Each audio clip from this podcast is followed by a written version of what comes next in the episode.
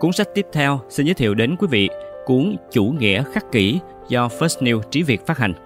Những năm gần đây, khắc kỷ dường như trở thành chủ nghĩa hoàn hảo và được ưa chuộng.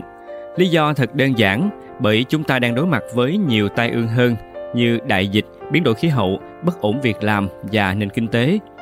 vân vân, khiến cho ai ai cũng vội vàng muốn học phong cách sống bình thản của các nhà khắc kỷ cổ đại.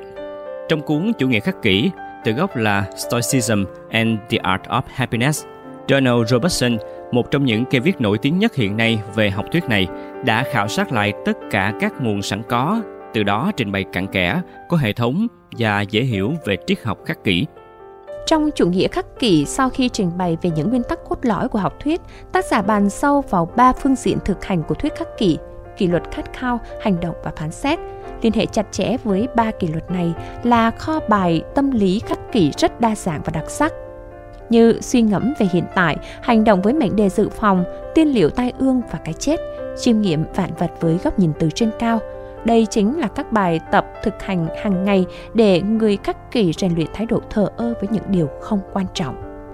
Trong chủ nghĩa khắc kỷ, Donald Robertson là một cầu nối cẩn trọng và khiêm nhường, giúp người đọc thời hiện đại hiểu đúng những tinh hoa của học thuyết.